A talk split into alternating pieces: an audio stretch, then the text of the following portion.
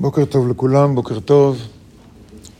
אתמול אה, בשיעור, בלי כוונה, זה פשוט יצא, נגענו בשאלה איפה היה הבורא בשואה.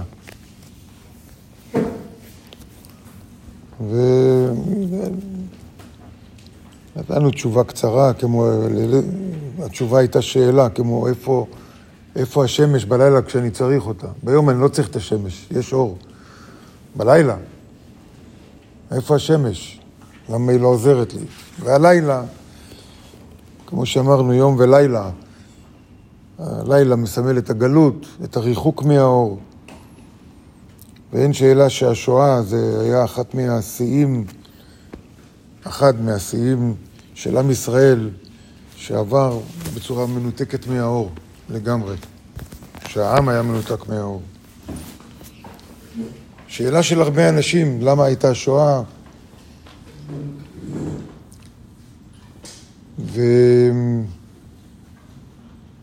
ובזמנו דיברנו על זה הרבה בשיעורים גלגול נשמות. לפחות כשאני התחלתי ללמוד קבלה, זה היה חלק, חלק מהשיעורים. אחר כך ראינו שקשה לאנשים להכיל את הנושא הזה. הנושא הזה מאוד רגיש. במיוחד איך שאנחנו אה, מדברים על השואה בצורה של קורבן.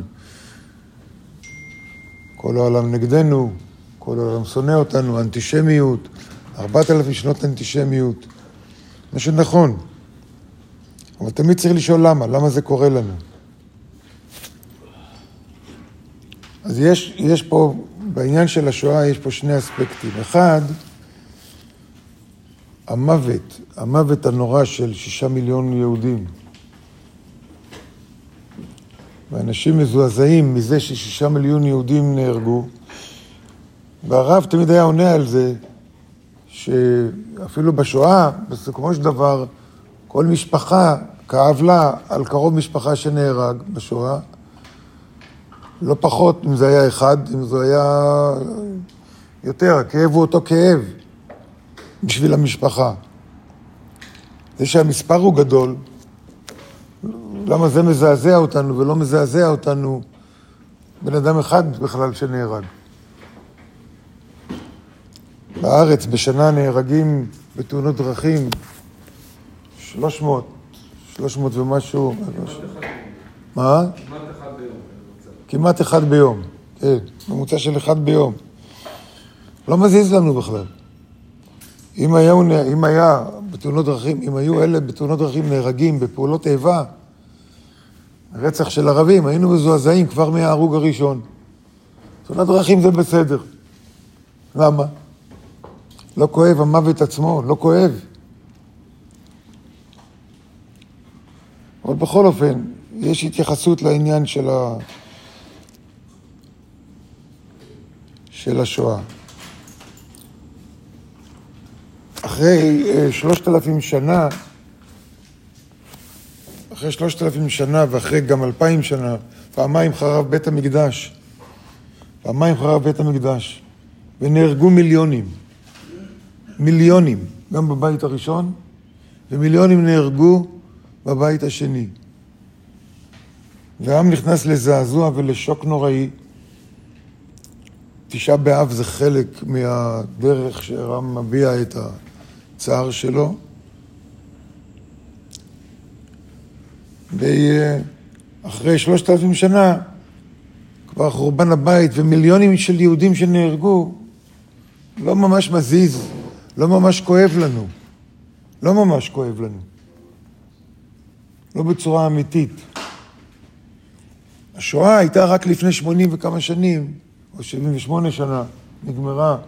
לפני שמונים שנה. זה כואב לנו. זה כואב לנו. וצריך לשאול איפה היה אלוהים כשחרב בית המקדש ומיליונים נהרגו.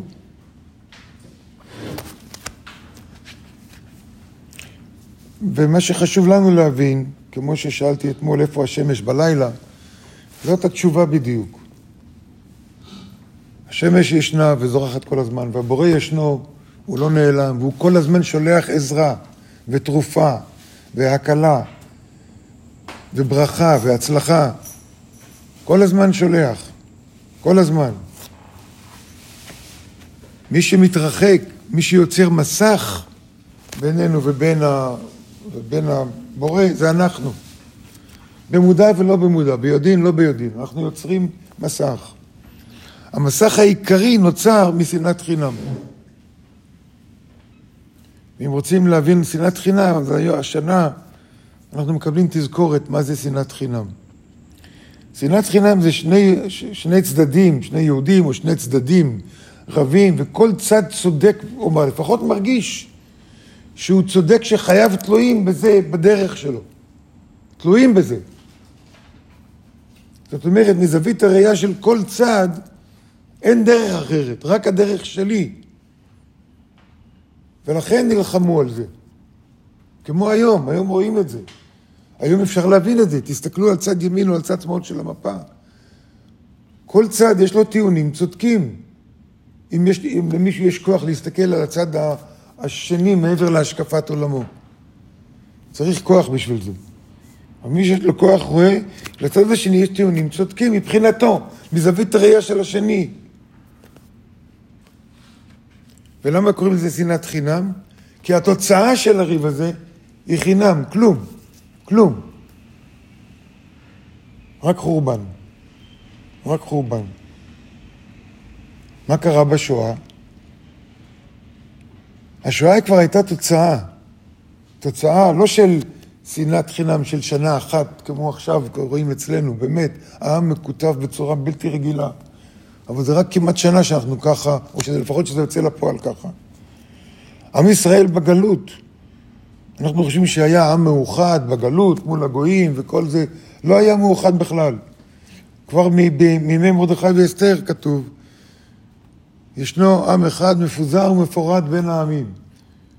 זה לא שהוא מפוזר בין העמים, אלא ישנו עם אחד בין העמים שהוא מפוזר בתוך עצמו, הוא מבולבל וחלקים חלקים וכולם נגד כולם. זה התחיל אז ונמשך כל הזמן, כל... וזה מצטבר משנה לשנה, משנה לשנה. בגלות באירופה במיוחד זה היה 300 שנה של יהודים רדפו יהודים, לא מדברים על זה הרבה. מי שמכיר את ההיסטוריה טוב יודע, יהודים רדפו יהודים, לא שיתפו, לא, ממש, שנאה נוראית. בין חסידים ומתנגדים ואחרים, שנאה נוראית. הצטבר, מצטבר, עוד שנה, עוד שנה, מאה שנה, מאתיים שנה, זה מצטבר, מצטבר, זה לא נעלם, עד שזה נפל חזרה. עד שקרתה השואה. השואה רק הייתה תוצאה. רק הייתה תוצאה, וכל מי שנהרג בשואה זה נשמות שהיו מעורבות בשנאת חינם הזה. זה כואב להגיד מה שאני אומר, במיוחד מי שנפגע מהשואה. אני בא ממשפחה שהיו במחנה ריכוז. אני מרשה לעצמי לדבר ככה. כי גם לי היו תלונות ותלונות, עד שלמדתי קבלה והבנתי. זה, הבורא היה שם. הבורא היה שם. אבל הבורא לא יכול להתערב במה שקורה כאן. אנחנו יצרנו מסך בשנאת חינם שלנו. ובעזרת השם אנחנו נלמד מהקבלה, נלמד לפחות לא לשנוא את השני. אני לא חייב להסכים לו, אבל לא לשנוא. לא לשנוא. לכל צד יש איזה צדק מסוים. בעזרת השם, שעם הכוח של הזוהר והקבלה, אנחנו נזכה להפיץ את זה בעולם ולהביא שלום בין אדם לחברו. אמן. אמן.